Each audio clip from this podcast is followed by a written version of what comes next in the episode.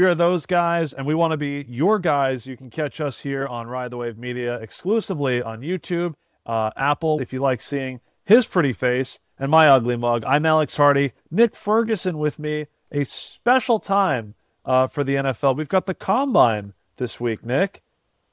Yes, man, it is. Is it the combine or combine? What, what is whatever? I'm so glad. I'm so glad you brought this up. Totally organic here. Uh, the word should be combine because if you go back in the old history book, when the NFL was pinching pennies and trying to think of a cost-effective way to evaluate the draft classes, they went from three locations and combined them to create the combine. So, do you just want to call it? I'll do my best. From here on out, it's the NFL combine. We combined three places they used to work out these uh, college prospects, and they combined to now go to Indianapolis. So, listen, man, I'm not an English professor, but I know modern day uh, English that we use now came from the UK, and mm. based on certain vowels uh, the pronunciation of certain things are different. Just think, you know, W A T E R, it's water, but they pronounce it water, right? It sounds a little different. So, so maybe that's the whole thing when it comes to combine and combine. No, no. I took one grammar class in college, uh, so I know you're just full of it. The NFL Combine continues this week. Uh, we're going to get to the money players, the quarterbacks, uh, you know, three top guys uh, that we're not going to see a whole lot of this weekend. So we'll get into that. But first, Nick Ferguson, you're a 10 year NFL safety playing for multiple teams, and yet you weren't invited to combine at all. So tell me, it's one of my favorite things. We've been working together for such a long time, and I would love to bring to this audience, you know, um, your your ability to manifest a career despite not being out in the underwear Olympics and really being able to show off your your your physical stature and everything that you could bring to the table um, with all the NFL teams watching. So it's not over just because you weren't in Indianapolis for the combine. No, I wasn't in Indy for the combine. Nor combine. Did I do? Did I participate in the East West Shrine game, uh, the the Senior Bowl in Mobile? Uh, it looked really discouraging, and for those who did not, it may seem discouraging to them. But I'll just say, listen, man, it's not how you get in, it's what you do when you get there that makes you more of who you are. I'll say this every single year, we hear all this talk about quarterbacks, and a lot of those guys go in the top five in a draft. But majority of those guys don't pan out. There are more guys who pan out who are undrafted guys mm. or guys who are taken late. Case in point, you look at Jalen Hurts, who went to the Super Bowl. He wasn't drafted in the first round. No. Brock Purdy, Mr. Irrelevant. 266. That's right. Not drafted at all. So there is opportunity in, in the league uh, for guys to actually make a long career. And that's all based on how you get in. And, and for me, look, it was about getting in. It was about hard work. I went to uh, NFL Europe. I went to the CFL. I played two consecutive years of football. I'm talking about going from the CFL to NFL Europe to being at NFL camps before I actually broke in. So you got to have that relentless, die-hard type of attitude. And the first time you're faced with that adversity, Alex, you just can't tuck your tail between your legs, shoot the deuces, take your ball, and go home. If if the NFL is your dream, that is your dream, man. You have to make sure that every stone is turned over to make sure you have an opportunity. And that's what I was able to do to carve out a 10 year career as an undrafted player. I appreciate that, Nick. You know, your story as an undrafted player, not having the same opportunity as everyone else, is something that reverberates, and those players are the glue, or in the case of the LA Rams last year, half the roster were these undrafted rookies that were able to make an impact, carve out a role, um, and, and, you know, you get you get late draft picks. I mean, they had success with guys like Puka Nacua, yeah. um, eh, you know, and I think Ernest uh, Jones as well. So I just there's there's so much that you can gather from this weekend, but you know why we're here. We want to talk about those elite quarterbacks. There are three in particular, and it is uh, the end of February, beginning of March here. So let's get as many as six quarterbacks in the first round. Everybody addresses their need Uh, I see that Broncos helmet uh, right over your shoulder. We'll get to them as well. Uh, we still got to do that Russell Wilson episode. I think next week, based on uh, a certain appearance he made and Sean Payton's response at the combine uh, earlier this week. So, three quarterbacks presumed to be at the top of the draft class. You have Caleb Williams out of USC, the uh, 2022 Heisman winner. You have Dra- Jayden Daniels, the 2023 Heisman winner out of LSU. And you have Drake Maye, who uh, was a quarterback for North Carolina each of the last two years. No Heisman, but certainly has been in that conversation. All three of them will appear. They will meet with teams. They will measure in, but no throwing, no uh, no agility, no position drills at all. So your thought process for guys, um, each of these whom missed the playoffs, didn't play in their bowl game, didn't play in a, uh, a competitive postseason bowl, whether it's the East West or the Senior Bowl, uh, and now not participating in the combine. So, your thoughts, Nick, on those three guys not showing out? And really, we haven't seen them play in, well, about two and a half, almost three months now. Yeah, it, it's been a while. And for certain guys, if you're the top guy at your given position, I can see why not. If you're Caleb Williams, I can see why not. You're the projected number one overall. Uh, you think about is Marvin he your top guy too? As long as we're talking projected. Yes, yes, yes, he is. And Marvin Harrison Jr. He is the top receiver on the board, so he's not participating. So I don't have a problem if you are one of the top guys, but if you are the second, third, fourth, fifth guy, you need to be out there. And you brought up something that was quite interesting. A lot of these guys haven't played in a long time. And some of them did not play in their bowl games for obvious reasons. They didn't want to get hurt.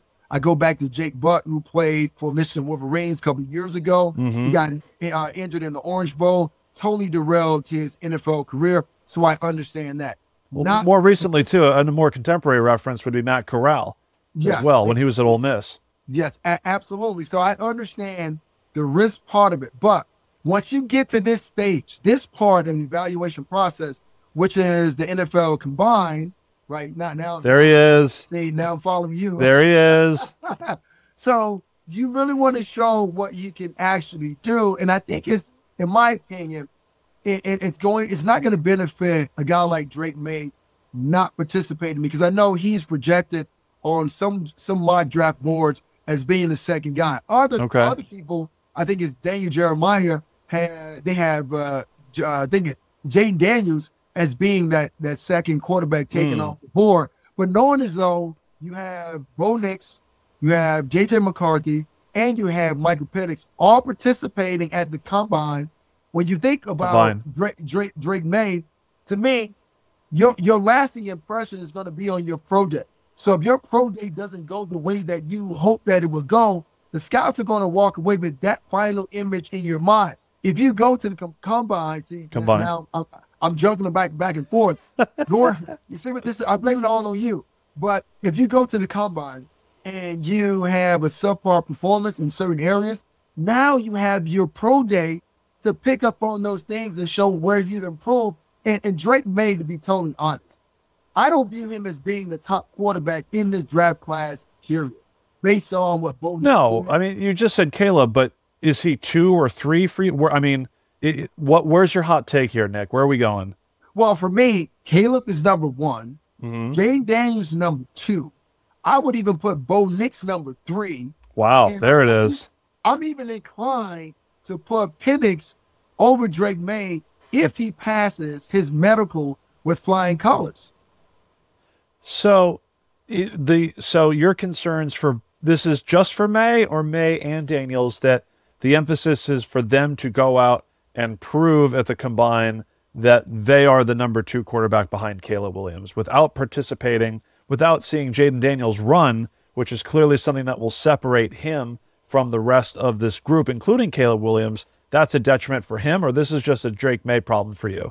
Well, for me, I would have liked to see Jayden Daniels actually participate too, because with, with these young quarterbacks, it only cements your position as is, right? And if there were any flaws in your game that any scouting uh, evaluate, evaluators may have thought, you can dispel those those ideas by just showing up and participating, right? And I want to see those guys throw with wide receivers that they're not familiar with just to see what their accuracy and their timing is. But because they're not throwing, then now we have to wait until their pro days. But still, for me, I still give uh, that kind of leverage to that of Jayden Daniels over that of Drake Maye because, I mean, Jayden Daniels played at once upon a time in Pac 12.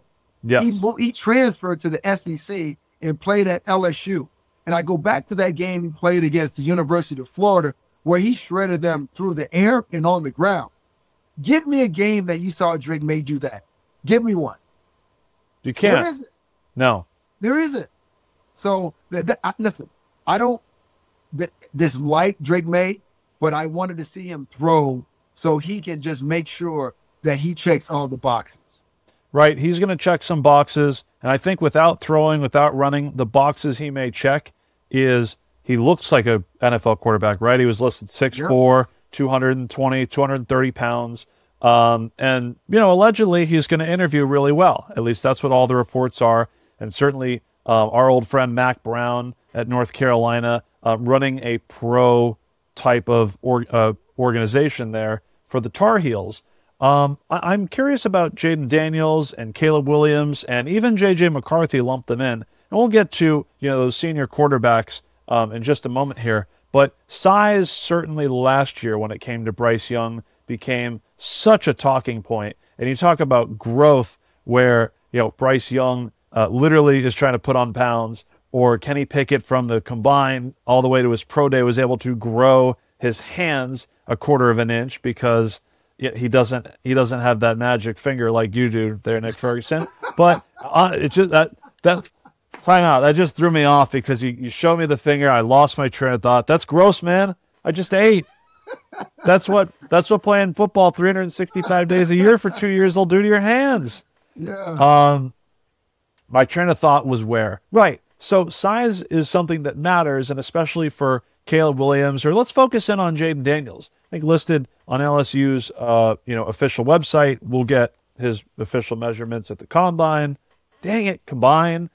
He's going to be uh, I think the best size and weight comp at around 6'4 and 210 pounds is Thomas Edward Patrick Brady, who, as we mentioned, make sure you check out our Dynasty series. We're watching the Apple TV Patriots Dynasty documentary and recapping those. You wouldn't stop calling him a baby giraffe, Nick, and I took offense to it. A scrawny baby giraffe. Um, that's kind of where Jayden Daniels is coming in, though. And unlike a Lamar Jackson or even a Jalen Hurts, not the same size weight, those are guys that you don't see getting um, blown up at least once or twice a game. Because I saw that Florida game, he he had a couple of hits where you just watch him get up, and on the one hand you're like, wow, that's an amazing ability, but at the same time, how could he put himself in position to take a hit that severe? You know, Anthony Richardson is another comparison. This massive guy that you know got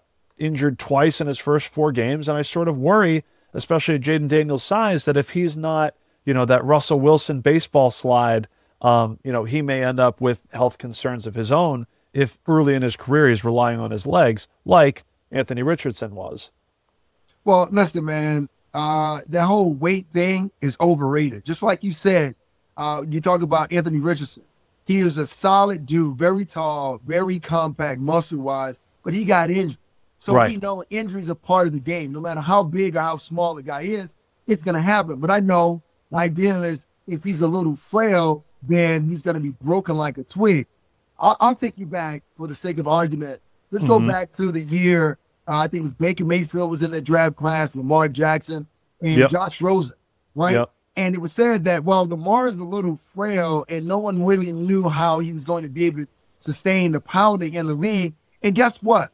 Josh Rosen was about three to four pounds heavier than he was. Mm-hmm. But everyone was concerned about Lamar and not Josh Rosen. And one of those guys, one of those guys uh, had his second MVP. The other guy, not in the league anymore. So we have to be really careful when we put uh, a value on size because that really doesn't matter in the NFL anymore. Kyler Murray is not a big guy. We see him move around and do certain things. Baker Mayfield, not a big guy, mm-hmm. moving around. Russell You can look now, you can look back in his heyday with the Seattle Seahawks, dispels all those rumors. But there was something you brought up that I think is worth discussing. You talked about JJ McCarthy. Everyone's wondering what is his weight going to be. He could gain weight just to show that he bulked up for this because that's what guys do with the one or two months before the NFL combine. Right. They try to bulk up. And guess what? He reminds you eerily of another Michigan quarterback and Tom Brady. Oh, so no. Explain me that one. It, it's very interesting. So I, I say that to piggyback off your comparison because Tom was a six round draft choice. We know the story. I played against him. Look at what he was able to do. Now, I'm not suggesting that McCarthy would be able to do the same thing, but at the same time, you got to be patient with these guys. Mm-hmm. You have to. And size isn't the only thing that you focus on. No, I, I, I, I speak about size with the caveat that I also mentioned the ability to avoid contact. You mentioned Baker, you mentioned Lamar Jackson. There was also this guy that went seventh overall, Josh Allen, where if he's the one initiating the contact, he's the one giving out the punishment as opposed to receiving it. So I just, for Jayden Daniels' sake, um, it, it's just the ability to uh, tuck and run, which is crucial for his game. But at the same time, if he's going to initiate the contact, does he have to expose himself as much as he has been? The weight is not as important as it is avoiding contact in the first place. Um, JJ McCarthy's an interesting one. Uh, Tom Brady certainly not the best example. I just say because we you had you had more you, you just had more Tom Brady starting for two years, whereas JJ McCarthy and Jim Harbaugh's offense was able to run the football and he wasn't asked to throw more than 20, 25 times a game. So the types of throws that you want to see at the next level um, you're sort of projecting for JJ McCarthy. Uh, but much like the NBA model, he is younger than those other two quarterbacks he's been grouped with, where you're very high on Bo Nix, maybe not as much for Michael Penix, but I think the best example we have just to round out this quarterback class is that those two guys participated in the Senior Bowl, while those presumed top three, Caleb Williams, Jayden Daniels, and Drake Maye, did not and yet they stayed right where they were based on their performances as a Senior Bowl. Do you feel that for a pair of 23 year old, five year college students, that what you see is what you get, that they've not maxed out on potential, but that what they ran in college is kind of what they've been molded into at the next level? I would I would definitely agree with that, but I would also add this to it any quarterback who is projected to go in the first round, he's a byproduct of the talent that was around him on a collegiate level. He's a byproduct of the play calling, and he is uh, beneficial of being in the same system for so many years where he knows that system in and out. And all you have to do if you are a team looking for one of those quarterbacks, all you have to do is just say, This is my guy. Mm-hmm. I'm going to cater my system similar to what he experienced on the collegiate level to the pro level. You only run into a problem where you run out of patience or you don't have patience at, at, all, or you're a team that's saying, look, we already have a scheme. We're going to bring you into our scheme and force you to learn our scheme. To me, that's the most idiotic philosophy that you can have. And how many times have we seen it in, in the pros? The idea is you're drafting a guy, you're sold on it, change everything you need to change to fit that particular guy if you're drafting him in the first round. It's that simple. I mean, you've got the guy at a minimum five years, maybe six with the franchise tag. Uh, you have to, one, give him the time, but also tailor make everything so that you're in the best position to allow that player to succeed. Uh, it'll be exciting to see how that combined shakes out, uh, especially with the top of that quarterback class. I'm thrilled that we at least get to touch on those six quarterbacks. Um, I'm sure that, you know, as of late February, early March, let's put five, let's put six of them in the first round. Um, your Denver Broncos, of course, going to trade whatever it takes to move up and get one of those guys. I just, you know, we can we can get into specific team needs over the month of March and early April with the draft, uh, more than a month away. Uh, but I I guess if we transition to talking about a potential number one pick going to a former number one overall pick, Cam Newton. Uh, we spotted over the weekend in a seven on seven uh, youth football tournament. Uh, involved in a what would you call? I would I wouldn't call it a brawl. It was pretty one sided. Nick Cam just took care of business, I guess. Disagreements with some of the youth coaches, which again, we're we're here for kids, and yet this fight kind of breaks out. But were you kind of reminded of? Not to make too much light of this, but Nick, were you kind of reminded of uh, Cam Newton on the football field as he's one by one kind of taking care of each of these guys that felt more than words was what Cam needed that that afternoon. Like, yeah, man. I'll, I'll tell you this. Uh, I, I, saw Cam down in Vegas, and uh, I mean, six six by 240, 250. That's a very large man. And what I liken it to is a video I saw a couple of weeks ago on TikTok where there were, there were about six lioness trying to take down a male giraffe. And I'll say, say this the, the lioness did not eat that night because that giraffe kicked their butt. That's exactly what it reminded me of. Well, listen, man. It's the top hat, isn't it? Yes. and once again, his hat did not move, but the, the optics of it all. That was the bad part of it because I listened to the two guys who were in the altercation, the, the, the two main guys, get on the podcast and say, well, they know Cam, and Cam was talking trash. I mean, yeah. look, the colder the street is that's what happens. Whether you play a pick up basketball game, or even when we were in high school and you were playing table football, there was a lot of trash talk. And if you can't stand the heat, get the hell out of the kitchen. That's right. right? But the bigger thing is, what was the message that you sent to the youth football players who were standing by watching? You are a coach of young men. You're trying to build young men. And this is what you said. This is how you handle a situation because someone is trash talk- talking you decided to embark in fisticuffs, this is a bad yeah. look all around, if you ask me. Well, that was wild, Nick. Your your comparison to images out in the wild was nothing short of what I expected from you.